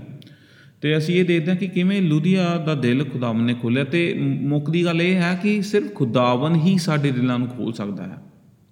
ਜੇ ਤੁਹਾਡੇ ਘਰ ਵਿੱਚ ਅੱਜ ਬੱਚੇ ਹਨ, ਜੇ ਤੁਹਾਡੇ ਘਰ ਦੇ ਵਿੱਚ ਤੁਹਾ- ਤੁਹਾਡੇ ਮਾਪੇ ਹਨ, ਜਾਂ ਰਿ- ਰਿਸ਼ਤੇਦਾਰ ਹਨ, ਜਾਂ ਗੁਆਂਢੀ ਹਨ ਜੋ ਪ੍ਰਭੂ ਨੂੰ ਨਹੀਂ ਜਾਣ ਸਕਦੇ, ਹਾਲਾਂਕਿ ਸਾਡਾ ਕੰਮ ਹੈ ਦੱਸਣਾ ਉਹਨਾਂ ਨੂੰ ਪ੍ਰਭੂ ਦੀ ਖੁਸ਼ਖਬਰੀ ਬਾਰੇ, ਪਰ ਜਦ ਤੱਕ ਪਵਿੱਤਰ ਆਤਮਾ ਉਹਨਾਂ ਦੇ ਦਿਲਾਂ ਨੂੰ ਨਹੀਂ ਖੋਲ੍ਹਦਾ, ਤਦ ਤੱਕ ਉਹ ਉਹ ਖੁਸ਼ਖਬਰੀ ਨੂੰ ਸਹੀ ਤਰ੍ਹਾਂ ਨਹੀਂ ਜਾਣ ਸਕਦੇ। ਪਰ ਖੁਸ਼ਖਬਰੀ ਸੁਣਾਉਣਾ ਬਹੁਤ ਜ਼ਰੂਰੀ ਹੈ। ਕਿਉਂਕਿ ਜਦ ਤੱਕ ਅਸੀਂ ਖੁਸ਼ਖਬਰੀ ਨਹੀਂ ਸੁਣਾਵਾਂਗੇ ਇਹਨਾਂ ਲੋਕਾਂ ਨੂੰ ਖੁਸ਼ਖਬਰੀ ਦੇ ਬਾਰੇ ਪ੍ਰਭੂ ਯਿਸੂ ਮਸੀਹ ਦੇ ਬਾਰੇ ਨਹੀਂ ਪਤਾ ਲੱਗੇਗਾ। ਪਲੂਸ ਇਹਨਾਂ ਲੋਕਾਂ ਕੋਲ ਗਿਆ ਆਪਣੇ ਸਾਥੀਆਂ ਦੇ ਨਾਲ ਤੇ ਉਹਨੇ ਵਚਨ ਸੁਣਾਇਆ ਤੇ ਪ੍ਰਭੂ ਦੀ ਕਿਰਪਾ ਦੇ ਜ਼ਰੀਏ ਖੁਦਾਵੰ ਨੇ ਇਹਨਾਂ ਲੋਕਾਂ ਦੇ ਦਿਲਾਂ ਨੂੰ ਖੋਲ ਦਿੱਤਾ। ਤੇ ਇਹਦਾ ਹੋ ਗਿਆ ਪਹਿਲੀ ਗੱਲ। ਦੂਜੀ ਗੱਲ ਅਸੀਂ ਦੇਖਦੇ ਹਾਂ ਵੀ ਦੂਜੇ ਇਨਸਾਨ ਬਾਰੇ। ਉਸ ਦੇ ਬਾਰੇ ਅਸੀਂ ਪੜ੍ਹਦੇ ਹਾਂ। ਅਮ ਵੀ ਕਿਵੇਂ ਅ, ਜਦੋਂ ਪਲੂਸ ਤੇ ਉਸਦੇ ਸਾਥੀ ਅ, ਇਸ ਸ਼ਹਿਰ ਵਿੱਚ ਅ, ਜਦੋਂ ਗਏ ਤੇ ਉਹਨਾਂ ਨੇ ਇੱਕ ਹੋਰ ਇੱਕ ਇੱਕ ਇੱਕ ਬੱਚੀ ਸੀ ਉਸ ਨੂੰ ਉਹਨਾਂ ਨੂੰ ਠੀਕ ਕਰ ਦਿੱਤਾ। ਅ, ਤੇ ਉਹ ਬੱਚੀ ਦਾ ਜੋ ਇੱਕ ਓਨਰ ਸੀਗਾ ਜੋ ਕਿ ਉਸ ਦਾ ਮਾਲਕ ਸੀ। ਅ, ਉਹ ਉਹ ਉਹਨਾਂ ਨੇ ਮਿਲ ਕੇ ਪਲੂਸ ਤੇ ਉਸਦੇ ਸਾਥੀਆਂ ਨੂੰ ਜੇਲ੍ਹ ਵਿੱਚ ਬੰਦ ਕਰਵਾ ਦਿੱਤਾ ਕਿਉਂਕਿ, ਉਹ- ਕਿਉਂਕਿ ਕਿਉਂਕਿ ਉਹਨਾਂ ਨੂੰ ਲੱਗਿਆ ਕਿ ਸਾਡਾ ਬਿਜ਼ਨਸ ਹੁਣ ਬੰਦ ਹੋਣ ਲੱਗਾ ਹੈ ਕਿਉਂਕਿ ਮਸੀਹ ਲੋਕ ਇੱਥੇ ਆ ਗਏ ਹਨ। ਤੇ ਉਹਨਾਂ ਨੇ ਪਲੂਸ ਨੂੰ ਤੇ ਉਸਦੇ ਸਾਥੀਆਂ ਨੂੰ ਕੀ ਜੇਲ੍ਹ 'ਚ ਬੰਦ ਕਰਾ ਦਿੱਤਾ, ਪਲੂਸ ਤੇ ਸਿਲਾਸ ਨੂੰ। ਅਤੇ ਅਸੀਂ 25 ਆਇਤ 'ਚ ਪੜ੍ਹਦੇ ਹਾਂ ਕਿ ਕਿਵੇਂ ਰਾਤ ਵੇਲੇ ਇਸ ਜੇਲ੍ਹ ਵਿੱਚ, ਇਸ ਕੈਦ ਵਿੱਚ ਪਲੂਸ ਤੇ ਸਿਲਾਸ ਕੀ ਗੀਤ ਗਾ ਰਹੇ ਸਨ। ਤੇ ਜਿਵੇਂ ਉਹ ਗੀਤ ਗਾ ਰਹੇ ਸਨ, ਪ੍ਰਾਰਥਨਾ ਕਰ ਰਹੇ ਸਨ ਅਚਾਨਕ ਉੱਥੇ ਕੀ ਭੁਚਾਲ ਆ ਗਿਆ? 26 ਆਇਤ ਵਿੱਚ ਪੜ੍ਹਦੇ ਹਾਂ ਕਿ ਅਚਾਨਕ ਵੀ ਭਿਆਨਕ ਭੁਚਾਲ ਆਇਆ। ਭੁਚਾਲ ਇੰਨਾ ਜ਼ਬਰਦਸਤ ਸੀ ਕਿ ਕੈਦਖਾਨੇ ਦੀਆਂ ਨੀਹਾਂ ਤੱਕ ਹਿੱਲ ਗਈਆਂ ਅਤੇ ਕੈਦਖਾਨੇ ਦੇ ਸਾਰੇ ਦਰਵਾਜ਼ੇ ਖੁੱਲ੍ਹ ਗਏ ਅਤੇ ਸਾਰੇ ਕੈਦੀਆਂ ਦੀਆਂ ਜੰਜੀਰਾਂ ਖੁੱਲ੍ਹ ਗਈਆਂ। ਜੇਲਰ ਜਾਗਿਆ ਅਤੇ ਕੈਦਖਾਨੇ ਦੇ ਸਾਰੇ ਦਰਵਾਜ਼ੇ ਖੁੱਲੇ ਵੇਖੇ। ਉਸ ਨੇ ਸੋਚਿਆ ਕਿ ਕੈਦੀ ਪਹਿਲਾਂ ਹੀ ਨੱਠ ਗਏ ਹਨ, ਇਸ ਲਈ ਉਸ ਨੇ ਆਪਣੀ ਤਲਵਾਰ ਕੱਢੀ ਅਤੇ ਆਪਣੇ ਆਪ ਨੂੰ ਮਾਰਨ ਹੀ ਵਾਲਾ ਸੀ। ਪਰ ਪਲੂਸ ਨੇ ਉੱਚੀ ਆਵਾਜ਼ ਅ, ਨਾਲ ਪੁਕਾਰ ਕੇ ਕਿਹਾ ਆਪਣੇ ਆਪ ਨੂੰ ਇਉਂ ਕਸ਼ਟ ਨਾ ਦੇ ਅਸੀਂ ਸਭ ਇੱਥੇ ਹੀ ਹਾਂ। ਤਦ ਦੀਵਾ ਵਗਾ ਕੇ ਉਹ ਅੰਦਰ ਨੂੰ ਦੌੜਿਆ ਉਹ ਕੰਬਦਾ ਹੋਇਆ ਪਲੂਸ ਤੇ ਸਲਾਸ ਦੇ ਅੱਗੇ ਡਹਿ ਪਿਆ। ਤਦ ਉਸ ਨੇ ਉਹਨਾਂ ਨੂੰ ਬਾਹਰ ਕੱਢਿਆ ਤੇ ਕਿਹਾ ਹੇ ਮਹਾਪੁਰਖੋ ਬਚਾਏ ਜਾਣ ਲਈ ਮੈਂ ਕੀ ਕਰਾਂ? ਹੇ ਮਹਾਪੁਰਖੋ ਬਚਾਏ ਜਾਣ ਲਈ ਮੈਂ ਕੀ ਕਰਾਂ? ਹੁਣ ਅਸੀਂ ਗੱਲ ਕਰਦੇ ਹਾਂ ਫਿਲੀਪੀਅਨ ਜੇਲਰ ਦੀ। ਫਿਲਿਪੇ ਦਾ ਜੋ ਜੇਲਰ ਸੀ ਉਸ ਵਿੱਚ ਪਲੂ ਉਨ- ਉਹਦੀ ਜੇਲ੍ਹ ਵਿੱਚ ਪਲੂਸ ਤੇ ਸਲਾਸ ਨੂੰ ਕੀ ਕੈਦ ਕੀਤਾ ਗਿਆ ਸੀ। ਅਤੇ ਜਦੋਂ ਪਲੂਸ ਤੇ ਅਹ, ਸਲਾਸ ਗੀਤ ਗਾ ਰਹੇ ਸੀ ਰਾਤ ਨੂੰ ਭੁਚਾਲ ਆਇਆ ਇਹ ਭੁਚਾਲ ਖੁਦਾਵੰਦ ਵੱਲੋਂ ਹੀ ਆਇਆ ਸੀ। ਤੇ ਉਹਨਾਂ ਦੀਆਂ ਜੰਜੀਰਾਂ ਕੀ ਖੁੱਲ ਗਈਆਂ? ਤੇ ਜਦੋਂ ਜੇਲਰ ਜਾਗਿਆ ਤੇ ਜੇਲਰ ਨੇ ਅਹ, ਜੇਲਰ ਡਰ ਗਿਆ ਤੇ ਉਸਨੇ ਆਪਣੇ ਆਪ ਨੂੰ ਮਾਰਨ ਦੀ ਕੋਸ਼ਿਸ਼ ਕੀਤੀ। ਕਿਉਂਕਿ ਉਹਨੂੰ ਲੱਗਿਆ ਕਿ ਸਾਰੇ ਜੇਲੀ ਭੱਜ ਗਏ ਹਨ। ਹੁਣ ਇਹ ਜੇਲਰ ਦੀ ਗੱਲ ਕਰੀਏ ਇਹ ਜੇਲਰ ਕੌਣ ਸੀ? ਇਹ ਜੇਲਰ ਇੱਕ ਅਹ, ਰੋਮੀਆਂ ਦਾ ਕੋਈ ਕ- ਕ- ਸਿਪਾਹੀਆਂ ਦਾ ਕਮਾਂਡਰ ਸੀਗਾ ਜੋ ਕਿ ਰਿਟਾਇਰ ਹੋਇਆ ਸੀ। ਇਹ ਰਿਟਾਇਰ ਹੋਇਆ ਸੀ ਤੇ ਇਹ ਰੋਮੀਆਂ ਦਾ ਜੋ ਕਿ ਜਿੱਤ ਰਾਜ ਸੀ ਫਿਲਿਪੇ ਸ਼ਹਿਰ ਦੇ ਉੱਤੇ ਵੀ ਤੇ ਫਿਲਿਪੇ ਸ਼ਹਿਰ ਵਿੱਚ ਰਹਿੰਦਾ ਸੀ ਤੇ ਸਮਝ ਲਓ ਇੱਕ ਇਹਦੀ ਪਾਰਟ ਟਾਈਮ ਜੌਬ ਸੀ ਜਾਂ ਕਹਿ ਲਓ ਰਿਟਾਇਰਮੈਂਟ ਵਾਲਾ ਇੱਕ ਨਵੀਂ ਜੌਬ ਸੀ। ਜਿਵੇਂ ਕਿ ਸਾਡੀ ਕਈ ਵਾਰ ਕੀ ਹੁੰਦਾ ਹੈ ਕਿ ਆਰਮੀ ਦੇ ਵਿੱਚ ਲੋਕ ਕੰਮ ਕਰਦੇ ਹਨ। ਤੇ ਜਦੋਂ ਉਹ ਰਿਟਾਇਰ ਹੋ ਜਾਂਦੇ ਹਨ ਤੇ ਉਹ ਫਿਰ ਦੂਜਾ ਕੋਈ ਧੰਦਾ ਹੋਰ ਕਰ ਲੈਂਦੇ ਹਨ ਜਾਂ ਸਿਕਿਉਰਿਟੀ ਦਾ ਜਾਂ ਕੋਈ ਹੋਰ ਚੀਜ਼ ਅ, ਜਾਂ ਹੋਰ ਕੋਈ ਕੰਮ ਕਰ ਲੈਂਦੇ ਹਨ। ਇਵੇਂ ਹੀ ਇਹ ਫਿਲੀਪੀਅਨ ਜੇਲਰ ਵੀ ਕਿਉਂਕਿ ਸ਼ਾਇਦ ਇਹਨੇ ਕਿੰਨੀਆਂ ਲੜਾਈਆਂ ਲੜੀਆਂ ਸੀਗੀਆਂ ਅਤੇ ਇਹ ਕਾਫੀ ਹੀ ਵਧੀਆ ਸ- ਸਿਪਾਹੀ ਸੀ ਇਸ ਕਰਕੇ ਇਸ ਨੂੰ ਇਹ ਨੌਕਰੀ ਮਿਲੀ ਹੋਈ ਸੀਗੀ। ਤੇ ਰੋਮੀਆਂ ਦੇ ਜੋ ਸਿਪਾਹੀ ਹੁੰਦੇ ਸੀ, ਕਮਾਂਡਰ ਹੁੰਦੇ ਸੀ, ਉਹ ਆਪਣੀ ਕਹਿ ਲਓ ਇੱਕ ਇੱਕ ਦਰਿੰਦਗੀ ਲਈ ਪਛਾਣੇ ਜਾਂਦੇ ਸੀਗੇ। ਇਹ ਇਹ ਸ਼ਮਾ ਨਹੀਂ ਸੀ ਦਿੰਦੇ ਲੋਕਾਂ ਨੂੰ। ਕੈਦੀਆਂ ਨੂੰ ਇਹ ਢਿੱਲ ਨਹੀਂ ਸੀ ਦਿੰਦੇ। ਕੈਦੀਆਂ ਨੂੰ ਇਹ ਬਹੁਤ ਹੀ ਬੁਰੀ ਤਰ੍ਹਾਂ ਰੱਖਦੇ ਸੀ ਜੇਲ੍ਹਾਂ ਦੇ ਵਿੱਚ। ਹੁਣ ਇਹ ਇੱਕ ਇਨਸਾਨ ਹੈ ਜਿਹਦਾ ਦਿਲ ਬਹੁਤ ਕਠੋਰ ਹੈ। ਇੱਕ ਇਹ ਇਨਸਾਨ ਹੈ ਜਿਹਦਾ ਦਿਲ ਇੰਨਾ ਕਠੋਰ ਹੈ ਕਿ ਇਹ ਤਰਸ ਨਹੀਂ ਕਰਦਾ ਲੋਕਾਂ ਦੇ ਉੱਤੇ। ਤੇ ਨਾ ਹੀ ਇਹ ਲੋਕਾਂ ਮੋਰੇ ਝੁਕਦਾ ਹੈ ਕਿਉਂਕਿ ਇਹਦੇ ਕੋਲ ਇੱਕ ਅਹੁਦਾ ਹੈ ਜੇਲਰ ਦਾ। ਸਾਰੇ ਲੋਕ ਇਹਦੇ ਕੋਲ ਆ ਕੇ ਝੁਕਦੇ ਹਨ। ਤੇ ਹੁਣ ਅਸੀਂ ਗੱਲ ਕਰਦੇ ਹਾਂ ਜਦੋਂ ਭੁਚਾਲ ਆਇਆ ਤੇ ਪ੍ਰਭੂ ਨੇ ਦ- ਜੇਲ੍ਹ ਨੂੰ ਖੋਲ ਦਿੱਤਾ ਜੰਜੀਰਾਂ ਖੁੱਲ ਗਈਆਂ ਤੇ ਇਸ ਨੂੰ ਲੱਗਿਆ ਜੇਲਰ ਨੂੰ ਲੱਗਿਆ ਕਿ ਹੁਣ ਮੈਂ ਅ, ਆਪਣੇ ਆਪ ਨੂੰ ਮਾਰ ਲਵਾਂ ਕਿਉਂਕਿ ਸ਼ਾਇਦ ਸਾਰੇ ਜੇਲੀ ਭੱਜ ਗਏ ਹਨ ਕਿਉਂਕਿ ਹਨੇਰਾ ਸੀ ਕੁਝ ਦਿਸਦਾ ਨਹੀਂ ਸੀ। ਅਤੇ ਅ, ਜੇ ਅਸੀਂ ਗੱਲ ਦੇਖੀਏ ਵੀ ਨੈਚੁਰਲੀ ਜੇ ਇੱਕ ਜੇਲੀਆਂ ਦਾ ਜਿਹੜੇ ਕੈਦੀ ਹੁੰਦੇ ਆ ਉਹਨਾਂ ਦੀ ਗੱਲ ਕਰੀਏ ਜਦੋਂ ਜੇਲ੍ਹ ਖੁੱਲ ਗਈ ਤੇ ਕੈਦੀਆਂ ਨੇ ਤਾਂ ਆਪਣੇ ਆਪ ਭੱਜਣਾ ਹੀ ਹੈ ਅਤੇ ਆਪਣਾ ਨਾਮ ਬਚਾਉਣ ਲਈ ਜਾਂ ਆਪਣਾ ਜਿੱਦਾਂ ਕਹਿ ਲਓ ਅ, ਹੁੰ- ਹੁੰਦਾ ਨਹੀਂ ਹੈ ਜਿੱਦਾਂ ਸਪੀਸ ਵੀ ਮੈਂ ਆਪ- ਆਪਣੇ ਆਪਣੇ ਨਾਮ ਨੂੰ ਬਚਾ ਲਵਾਂ। ਇਸ ਕਰਕੇ ਆਪਣੇ ਨਾਮ ਜ- ਨਾਮ ਨੂੰ ਬਚਾਉਣ ਲਈ ਮੈਂ ਆਪਣੇ ਆਪ ਨੂੰ ਮਾਰ ਦਿੰਦਾ ਹਾਂ ਕਿਉਂਕਿ ਫਿਰ ਇਹਨਾਂ ਨੂੰ ਲੱਗੂਗਾ ਕਿ ਇਹ ਮੇਰੀ ਕੋਈ ਇਹਦੇ ਵਿੱਚ ਅ, ਖ- ਖਰਾਬੀ ਨਹੀਂ ਸੀਗੀ ਕਿ ਇਹ ਜੇਲ੍ਹਾਂ ਵਿੱਚੋਂ ਲੋਕ ਦੌੜ ਗਏ। ਉਹ ਆਪਣੇ ਆਪ ਨੂੰ ਮਾਰਨ ਲੱਗਾ ਸੀ ਕਿਉਂਕਿ ਉਹ ਉਹ ਇਹ ਚੀਜ਼ ਨੂੰ ਬਰਦਾਸ਼ਤ ਨਹੀਂ ਸੀ ਕਰ ਸਕਦਾ ਕਿ ਉਹਦੀ ਦੇਖ ਰੇਖ ਦੇ ਵਿੱਚ ਜੇਲੀ ਦੌੜ ਗਏ ਅ, ਕੈਦੀ ਦੌੜ ਗਏ। ਪਰ ਜਦੋਂ ਉਸਨੇ ਤਲਵਾਰ ਕੱਢੀ ਤੇ ਆਪਣੇ ਆਪ ਨੂੰ ਮਾਰਨ ਲੱਗਾ ਤੇ ਪਲੂਸ ਨੇ ਕਿਹਾ ਤੂੰ ਆਪਣੇ ਆਪ ਨੂੰ ਇਹ ਕਸ਼ਟ ਨਾ ਦੇ ਅਸੀਂ ਇੱਥੇ ਹੀ ਹਾਂ। ਪਲੂਸ ਨੇ ਉੱਚੀ ਆਵਾਜ਼ ਦੇ ਕੇ ਉਸ ਨੂੰ ਕਿਹਾ ਤਦ ਉਸਨੇ ਅ, ਦੀਵਾ ਮੰਗਾਇਆ ਅੰਦਰ ਦੌੜ ਕੇ ਕੰਬਦਾ ਹੋਇਆ ਪਲੂਸ ਤੇ ਸਿਲਾਸ ਦੇ ਅੱਗੇ ਡਿੱਗ ਗਿਆ। ਉਹਨਾਂ ਦੇ ਪੈਰਾਂ ਦੇ ਹੇਠਾਂ ਡਿੱਗ ਗਿਆ ਅਤੇ ਕਿਹਾ ਹੇ ਮਹਾਪੁਰਖੋ ਬਚਾਏ ਜਾਣ ਲਈ ਮੈਂ ਕੀ ਕਰਾਂ? ਹੁਣ ਇਹ ਦੂਜੀ ਗੱਲ ਹੈ। ਜੇ ਪਹਿਲੀ ਗੱਲ ਅਸੀਂ ਦੇਖਦੇ ਹਾਂ ਕਿ ਲੁਦੀਆ ਦਾ ਦਿਲ ਪ੍ਰਭੂ ਨੇ ਖੋਲਿਆ ਤੇ ਦੂਜੀ ਗੱਲ ਇਹ ਹੈ ਕਿ ਬਚਾਏ ਜਾਣ ਲਈ ਮੈਂ ਕੀ ਕਰਾਂ? ਵੀ ਮੇਰੀ ਮੇਰਾ ਕੀ ਰੋਲ ਹੈ ਮੇਰੀ ਮੁਕਤੀ ਦੇ ਵਿੱਚ?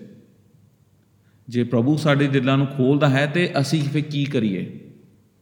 ਅਸੀਂ ਤੌਬਾ ਕਰੀਏ ਅਸੀਂ ਪਛਤਾਤਾਪ ਕਰੀਏ ਕਿਉਂਕਿ ਪਲੂਸ ਕਹਿੰਦਾ ਹੈ ਉਸ ਨੂੰ 31 ਆਇਤ ਵਿੱਚ ਉਸ ਉਹਨਾਂ ਨੇ ਉਸ ਨੂੰ ਕਿਹਾ ਪਲੂਸ ਤੇ ਸਿਲਾਸ ਨੇ ਉਸ ਉਹਨਾਂ ਨੂੰ ਕਿਹਾ ਪ੍ਰਭੂ ਯੀਸੂ ਤੇ ਵਿਸ਼ਵਾਸ ਕਰ ਤੂੰ ਤੇ ਤੇਰੇ ਸਾਰੇ ਅ, ਲੋਕ ਤੇਰੇ ਘਰਾਣੇ ਦੇ ਜੋ ਲੋਕ ਹਨ ਉਹ ਸਾਰੇ ਕੀ ਬਚਾਏ ਜਾਣਗੇ? ਹੁਣ ਜਿੱਦਾਂ ਅਸੀਂ ਦੇਖਿਆ ਕਿ ਲੁਦੀਆ ਦੇ ਘਰਾਣੇ ਦੇ ਵੀ ਲੋਕਾਂ ਨੇ ਵੀ ਵਿਸ਼ਵਾਸ ਕੀਤਾ ਤੇ ਉਹਨਾਂ ਨੇ ਬਪਤਿਸਮਾ ਲਿਆ ਤੇ ਉਹ ਬਚਾਏ ਗਏ। ਉਵੇਂ ਹੀ ਪਲੂਸ, ਇਹ ਫਿਲੀਪੀਅਨ ਜੇਲਰ ਨੂੰ ਵੀ ਕਹਿੰਦਾ ਹੈ ਕਿ ਤੂੰ ਪ੍ਰਭੂ ਤੇ ਵਿਸ਼ਵਾਸ ਕਰ। ਪ੍ਰਭੂ ਤੇ ਵਿਸ਼ਵਾਸ ਕਰਨ ਦਾ ਮਤਲਬ ਇਹ ਹੈ ਕਿ ਤੌਬਾ ਕਰ, ਆਪਣੇ ਪਾਪਾਂ ਤੋਂ ਮਾਫੀ ਮੰਗ ਅਤੇ ਪ੍ਰਭੂ ਤੇ ਵਿਸ਼ਵਾਸ ਲਿਆ, ਪ੍ਰਭੂ ਤੇ ਨੇਚਾ ਲਿਆ ਤੇ ਜਦੋਂ ਤੂੰ ਇਹ ਕਰਦਾ ਹੈ, ਤੂੰ ਬਚਾਇਆ ਜਾਵੇਂਗਾ ਤੇ ਫੇਰ ਤੂੰ ਬਪਤਿਸਮਾ ਲੈ ਆਪਣੀ ਸਾਖੀ ਲੋਕਾਂ ਨੂੰ ਦੇ ਕਿ ਹਾਂ, ਮੈਂ ਪ੍ਰਭੂ ਯਿਸੂ ਮਸੀਹ ਦੇ ਉੱਤੇ ਵਿਸ਼ਵਾਸ ਕਰਦਾ ਹਾਂ ਤੇ ਤੂੰ ਤੇ ਤੇਰਾ ਘਰਾਣਾ ਬਚਾਇਆ ਜਾਵੇਗਾ। ਹੁਣ ਇਹ ਇਹ ਗੱਲ ਹੈ, ਇਹ ਹੈ ਕਿ ਤੂੰ ਤੇ ਤੇਰਾ ਘਰਾਣਾ ਮੀਨਿੰਗ ਤੇ ਜੇ ਪ੍ਰਭੂ ਜੇਲਰ ਨੂੰ ਬਚਾ ਸਕਦਾ ਹੈ, ਜਿਹਦਾ ਦਿਲ ਇੰਨਾ ਕਠੋਰ ਹੈ ਤੇ ਤੇਰੇ ਘਰਾਣੇ ਦੇ ਲੋਕ ਤਾਂ ਤੈਨੂੰ ਦੇਖ ਕੇ ਆਪਣੇ ਆਪ ਹੀ ਬਚ ਜਾਣਗੇ। ਕਿਉਂ? ਕਿਉਂਕਿ ਤੇਰੀ ਜ਼ਿੰਦਗੀ ਨੂੰ ਬਦਲਿਆ ਹੋਇਆ ਦੇਖ ਕੇ ਤੇਰੇ ਲੋਕਾਂ ਨੇ ਵੀ ਬਦਲ ਜਾਣਾ ਹੈ। ਤੇ ਕਈ ਵਾਰ ਇਦਾਂ ਹੀ ਹੁੰਦਾ ਹੈ ਕਿ ਸਾਡੀ ਜ਼ਿੰਦਗੀ 'ਚ ਜਦੋਂ ਅ- ਸਾਡੇ ਘਰਾਣੇ ਦਾ ਇੱਕ ਬੰਦਾ ਬਚ ਜਾਂਦਾ ਹੈ ਤੇ ਕਈ ਵਾਰੀ ਸਾਰੇ ਲੋਕ ਉਹ- ਉਸ ਲੋਕ ਉਹ- ਉਸ ਇਨਸਾਨ ਦੇ ਜ਼ਰੀਏ ਬਚ ਜਾਂਦੇ ਹਨ। ਉਸ ਦੀ ਗਵਾਹੀ ਨੂੰ ਸੁਣ ਕੇ ਉਸ ਦੇ ਉਸ ਦੇ ਬਾ- ਜਦੋਂ ਉਹ ਬਾਈਬਲ ਪੜ੍ਹਦਾ ਹੈ ਜਾਂ ਪੜ੍ਹਦੀ ਹੈ, ਪ੍ਰਾਰਥਨਾ ਕਰਦਾ, ਪ੍ਰਾਰਥਨਾ ਕਰਦੀ ਹੈ, ਉਹਦੀ ਜ਼ਿੰਦਗੀਆਂ ਨੂੰ ਬਦਲਿਆ ਹੋਇਆ ਦੇਖ ਕੇ ਲੋਕੀ ਵੀ ਫਿਰ ਪੁੱਛਦੇ ਹਨ ਕਿ ਇਹ ਕਿੱਦਾਂ ਹੋ ਗਿਆ? ਪ੍ਰਭੂ ਯਿਸੂ ਮਸੀਹ ਇਹਦੀ ਜ਼ਿੰਦਗੀ 'ਚ ਕਿਵੇਂ ਆ ਗਿਆ? ਤੇ ਪ੍ਰਭੂ ਯਿਸੂ ਮਸੀਹ ਦੀ ਜ਼ਿੰਦਗੀ 'ਚ ਆ ਕੇ ਉਸਨੇ ਕੀ ਵਧੀਆ ਕੰਮ ਕਰ ਦਿੱਤੇ ਤੇ ਮੈਂ ਵੀ ਪ੍ਰਭੂ ਯਿਸੂ ਮਸੀਹ ਦੀ ਮੁਕਤੀ ਨੂੰ ਜਾਣਨਾ ਚਾਹੁੰਦਾ ਹਾਂ, ਮੈਂ ਵੀ ਯਿਸੂ ਮਸੀਹ ਦੀ ਖੁਸ਼ੀ ਨੂੰ ਜਾਣਨਾ ਚਾਹੁੰਦਾ ਹਾਂ, ਮੈਂ ਵੀ ਯਿਸੂ ਮਸੀਹ ਦੀ ਸ਼ਾਂਤੀ ਨੂੰ ਲੈਣਾ ਚਾਹੁੰਦਾ ਹਾਂ ਜਿੰਨਾ ਜਿ- ਜਿੱਦਾਂ ਇਸ ਔਰਤ ਜਾਂ ਇਸ ਇਨਸਾ ਇਸ ਮਰਦ ਦੀ ਜ਼ਿੰਦਗੀ ਦੇ ਵਿੱਚ ਆ ਗਈ ਹੈ।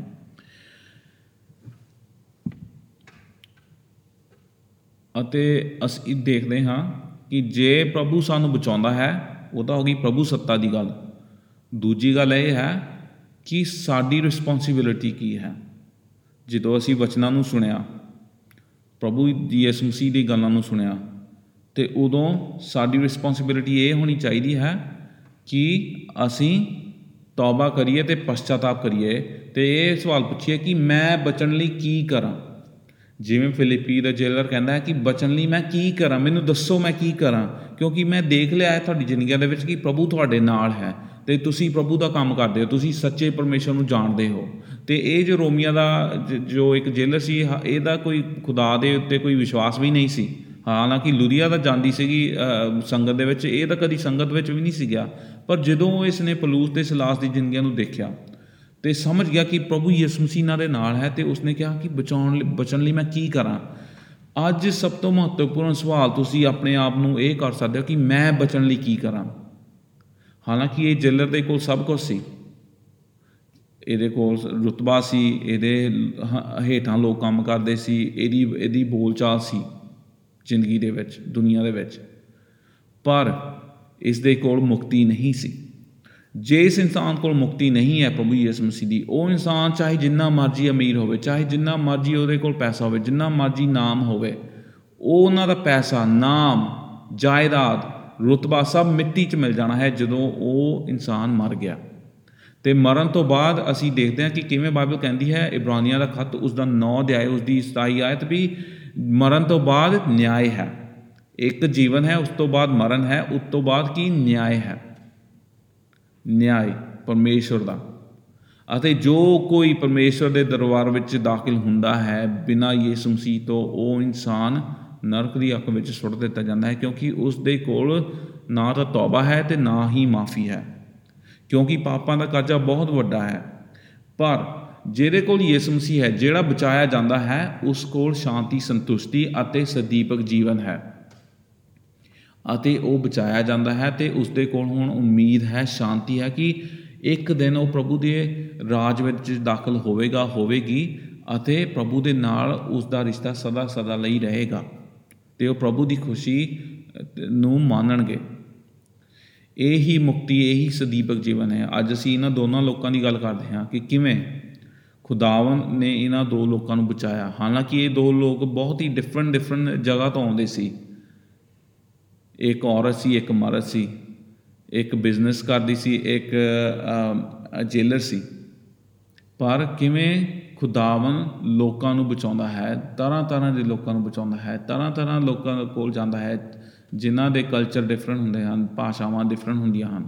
ਪਰ ਲੋ ਪ੍ਰਭੂ ਉਹਨਾਂ ਕੋਲ ਜਾਂਦਾ ਹੈ ਤੇ ਪ੍ਰਭੂ ਉਹਨਾਂ ਨੂੰ ਦੱਸਦਾ ਹੈ ਆਪਣੀ ਮੁਕਤੀ ਦੇ ਬਾਰੇ ਤੇ ਕਹਿੰਦਾ ਹੈ ਕਿ ਤੌਬਾ ਕਰੋ ਤੇ ਪਾਪਾਂ ਤੋਂ ਮੁੜੋ ਤੇ ਬਪਤਿਸਮਾ ਲਓ ਤੇ ਪ੍ਰਭੂ ਦੇ ਲੋਕਾਂ ਨਾਲ ਚਰਚਾਂ ਦੇ ਵਿੱਚ ਜੁੜੋ। ਕਿਉਂਕਿ ਇਹ ਹੀ ਸਾਡੀ ਇੱਕ ਮੁਕਤੀ ਦਾ ਚਿੰਨ੍ਹ ਹੈ ਜਦੋਂ ਅਸੀਂ ਪ੍ਰਭੂ ਦੇ ਲੋਕਾਂ ਨਾਲ ਜੁੜਦੇ ਹਾਂ ਤੇ ਸਾਨੂੰ ਪਤਾ ਲੱਗਦਾ ਕਿ ਹੁਣ ਸਾਡੇ ਦਿਲ ਤਬਦੀਲ ਹੋ ਗਏ ਹਨ। ਅਤੇ ਅੱਜ ਮੈਂ ਇਹੀ ਸਵਾਲ ਪੁੱਛਣਾ ਚਾਹੁੰਦਾ ਹਾਂ ਜੇ ਤੁਸੀਂ ਚਰਚ ਵਿੱਚ ਆਉਂਦੇ ਹੋ ਕੀ ਤੁਸੀਂ ਪਰਮੇਸ਼ਰ ਨੂੰ ਜਾਣਦੇ ਹੋ? ਹਾਲਾਂਕਿ ਲੁਧੀਆ ਚ ਅ, ਸੰਗਤ ਚ ਜਾਂਦੀ ਸੀ ਪਰ ਉਹ ਯਿਸੂ ਮਸੀਹ ਨੂੰ ਨਹੀਂ ਸੀ ਜਾਣਦੀ। ਪਰ ਜਦੋਂ ਖੁਦਾਵੰਦ ਨੇ ਉਸ ਦਾ ਦਿਲ ਨੂੰ ਖੋਲ ਦਿੱਤਾ ਉਹ ਪ੍ਰਭੂ ਦੀਆਂ ਗੱਲਾਂ ਨੂੰ ਜਾਣਨ ਲੱਗ ਪਈ ਤੇ ਉਸਨੇ ਬਪਤਿਸਮਾ ਲਿਆ। ਕੀ ਤੁਸੀਂ ਅੱਜ ਪ੍ਰਭੂ ਦੇ ਨਾਲ ਚੱਲਦੇ ਹੋ ਜਾਂ ਨਹੀਂ? ਤੇ ਦੂਜੀ ਗੱਲ ਇਹ ਹੈ ਕਿ ਜੇ ਤੁਸੀਂ ਗੁਆਚੇ ਹੋਏ ਹੋ, ਜੇ ਤੁ- ਤੁਹਾਨੂੰ ਯਿਸੂ ਮਸੀਹ ਦੇ ਬਾਰੇ ਨਹੀਂ ਪਤਾ, ਤੇ ਅੱਜ ਵਚਨ ਤੁਹਾਡੇ ਕੋਲ ਆਉਂਦਾ ਹੈ। ਜਿਵੇਂ ਵਚਨ ਜੇਲਰ ਦੇ ਕੋਲ ਗਿਆ। ਤੇ ਜੇਲਰ ਨੇ ਆਪਣੀ ਤੌਬਾ, ਆਪਣੇ ਪਾਪਾ ਤੋਂ ਤੌਬਾ ਕੀਤੀ ਪਛਤਾਤਾਪ ਕੀਤਾ ਤੇ ਪ੍ਰਭੂ ਵੱਲ ਮੁੜਿਆ। ਕੀ ਤੁਸੀਂ ਅੱਜ ਪ੍ਰਭੂ ਤੋਂ ਮੁੜਨਾ ਚਾਹੁੰਦੇ ਹੋ? ਪ੍ਰਭੂ ਕਹਿੰਦਾ ਹੈ ਕਿ ਪਾਪਾ ਤੋਂ ਮਾਫੀ ਮੰਗੋ, ਤੌਬਾ ਕਰੋ ਤੇ ਮੇਰੇ ਵੱਲ ਮੁੜੋ ਤਾਂ ਕਿ ਤੁਹਾਨੂੰ ਸਦੀ- ਸਦੀਪਕ ਜੀਵਨ ਮਿਲੇ। ਇਸ ਕਰਕੇ ਯਿਸੂ ਮਸੀਹ ਸਾਡੇ ਪਾਪਾ ਲਈ ਸਲੀਬ ਤੇ ਮਾਰਿਆ ਗਿਆ। ਇਸ ਕਰਕੇ ਪ੍ਰਭੂ ਯਿਸੂ ਮਸੀਹ ਤੀਜੇ ਦਿਨ ਜਿੰਦਾ ਹੋ ਗਿਆ। ਤੇ ਜਦੋਂ ਅਸੀਂ ਬਪਤਿਸਮਾ ਲੈਂਦੇ ਹਾਂ, ਬਪਤਿਸਮਾ ਲੈਣ ਦਾ ਮਤਲਬ ਇਹ ਹੈ ਕਿ ਜਿਵੇਂ ਪ੍ਰਭੂ ਯਿਸੂ ਮਸੀਹ ਕਬਰ 'ਚ ਦਫਨਾਇਆ ਗਿਆ ਤੇ ਤੀਜੇ ਦਿਨ ਜਿੰਦਾ ਹੋ ਗਿਆ, ਉਵੇਂ ਹੀ ਫਿਊਚਰ ਵਿੱਚ ਅਸੀਂ ਵੀ ਦਫਨਾਏ ਜਾਵਾਂਗੇ ਤੇ ਅਸੀਂ ਵੀ ਜਿੰਦਾ ਕੀਤੇ ਜਾਵਾਂਗੇ ਜਦੋਂ ਯਿਸੂ ਮਸੀਹ ਵਾਪਸ ਆ ਗਿਆ। ਤੇ ਤੇ ਇੱਕ ਬਪਤਿਸਮੇ ਦਾ ਚਿੰਨ੍ਹ ਇਹ ਵੀ ਹੈ, ਜਦੋਂ ਅਸੀਂ ਪਾਣੀ ਵਿੱਚ ਵੜਦੇ ਹਾਂ ਤੇ ਪਾਣੀ ਚੋਂ ਨਿਕਲਦੇ ਹਾਂ, ਅਸੀਂ ਕਹਿੰਦੇ ਹਾਂ ਕਿ ਸਾਡਾ ਹੁਣ ਪੁਰਾਣਾ ਆਦਮੀ ਜੋ ਹੈ, ਪੁਰਾਣੀ ਔਰਤ ਜੋ ਹੈ, ਉਹ ਮਰ ਗਈ ਹੈ, ਮਰ ਗਿਆ ਹੈ। ਤੇ ਨਵਾਂ ਇਨਸਾਨ ਜੋ ਹੈ, ਨਵਾਂ ਔਰਤ, ਨਵਾਂ ਨਵਾਂ ਆਦਮੀ, ਉਹ ਕੀ ਜੀਵਿਤ ਹੋ ਗਿਆ ਹੈ ਪ੍ਰਭੂ ਯਿਸੂ ਮਸੀਹ ਦੇ ਵਿੱਚ। ਕਿਉਂਕਿ ਦੂਜਾ ਕੁਰਿੰਥੀਆਂ ਉਹਦਾ 5 ਅਧਿਆਇ, ਉਹਦੀ 17 ਵਿੱਚ ਇਹੀ ਪੜ੍ਹਦੇ ਹਾਂ ਕਿ ਜੋ ਕੋਈ ਯਿਸੂ ਮਸੀਹ ਦੇ ਵਿੱਚ ਹੈ, ਉਹ ਕੀ ਹੁਣ ਨਵੀਂ ਸ੍ਰਿਸ਼ਟੀ ਹੈ। ਉਸਦੇ ਪੁਰਾਣੇ ਕੰਮ ਮਰ ਗਏ ਹਨ ਤੇ ਨਵੇਂ ਕੰਮ ਸ਼ੁਰੂ ਹੋ ਗਏ ਹਨ। ਤੇ ਅੱਜ ਮੈਂ ਇਹੀ ਤੁਹਾਨੂੰ ਸਵਾਲ ਪੁੱਛਣਾ ਚਾਹੁੰਦਾ ਹਾਂ, ਕੀ ਤੁਸੀਂ ਬਚੇ ਹੋ? ਕੀ ਤੁਹਾਡਾ ਦਿਲ ਪ੍ਰਭੂ ਨੇ ਖੋਲ੍ਹਿਆ ਹੋਇਆ ਹੈ? ਜੇ ਨਹੀਂ, ਤੇ ਅੱਜ ਹੀ ਮੁਕਤੀ ਦਾ ਦਿਨ ਹੈ। ਬਾਈਬਲ ਸਾਨੂੰ ਦੱਸਦੀ ਹੈ ਕਿ ਮੁਕਤੀ ਦਾ ਦਿਨ ਅੱਜ ਹੈ। ਜੇ ਤੁਸੀਂ ਵਿਸ਼ਵਾਸ ਕਰਦੇ ਹੋ ਯਿਸੂ ਮਸੀਹ ਤੇ ਤੇ ਆਪਣੇ ਦਿਲ ਦੇ ਨਾਲ, ਤੇ ਆਪਣੇ ਮੂੰਹ ਨਾਲ ਇਕਰਾਰ ਇਕਰਾਰ ਕਰਦੇ ਹੋ ਕਿ ਯਿਸੂ ਮਸੀਹ ਹੀ ਪ੍ਰਭੂ ਹੈ, ਤੁਸੀਂ ਬਚਾਏ ਜਾਂਦੇ ਹੋ ਤੇ ਤੁਹਾਡੇ ਕੋਲ ਮੁਕਤੀ ਆ ਜਾਂਦੀ ਹੈ। ਤੇ ਜਦੋਂ ਤੁਹਾਡੇ ਕੋਲ ਮੁਕਤੀ ਆ ਜਾਂਦੀ ਹੈ, ਤੁਸੀਂ ਮਸੀਹ ਲੋਕਾਂ ਨਾਲ ਜੁੜਦੇ ਹੋ, ਸੰਗਤ ਰੱਖਦੇ ਹੋ ਤੇ ਪ੍ਰਭੂ ਦੇ ਗੱਲਾਂ ਦੇ ਵਿੱਚ, ਬਚਨਾਂ ਦੇ ਵਿੱਚ ਅੱਗੇ ਵਧਣ ਲੱਗ ਪੈਂਦੇ ਹੋ। ਤੇ ਇਸ ਨਾਲ ਤੁਹਾਡੇ ਘਰਾਂ ਵਿੱਚ ਵੀ ਬਰਕਤ ਆਉਂਦੀ ਹੈ, ਸ਼ਾਂਤੀ ਆਉਂਦੀ ਹੈ, ਸੰਤੁਸ਼ਟੀ ਆਉਂਦੀ ਹੈ ਤੇ ਤੁਹਾਡੇ ਜ਼ਰੀਏ ਹੋਰ ਲੋਕ ਵੀ ਪ੍ਰਭੂ ਦੀ ਸਦੀਪਕ ਜੀਵਨ ਨੂੰ ਜਾਣਨ ਲੱਗ ਪੈਂਦੇ ਹਨ। ਤੇ ਉਮੀਦ ਕਰਦਾ ਹਾਂ ਖੁਦਾਵੰ ਤੁਹਾਨੂੰ ਅੱਜ ਦੇ ਵਚਨ ਤੋਂ ਬਹੁਤ ਵੱਡੀ ਬਰਕਤ ਦੇਵੇ ਤੇ ਖੁਦਾਵੰ ਤੁਹਾਡੀ ਜ਼ਿੰਦਗੀਆਂ ਵਿੱਚ ਕੰਮ ਕਰਦਾ ਰਹੇ। ਆਮੀਨ।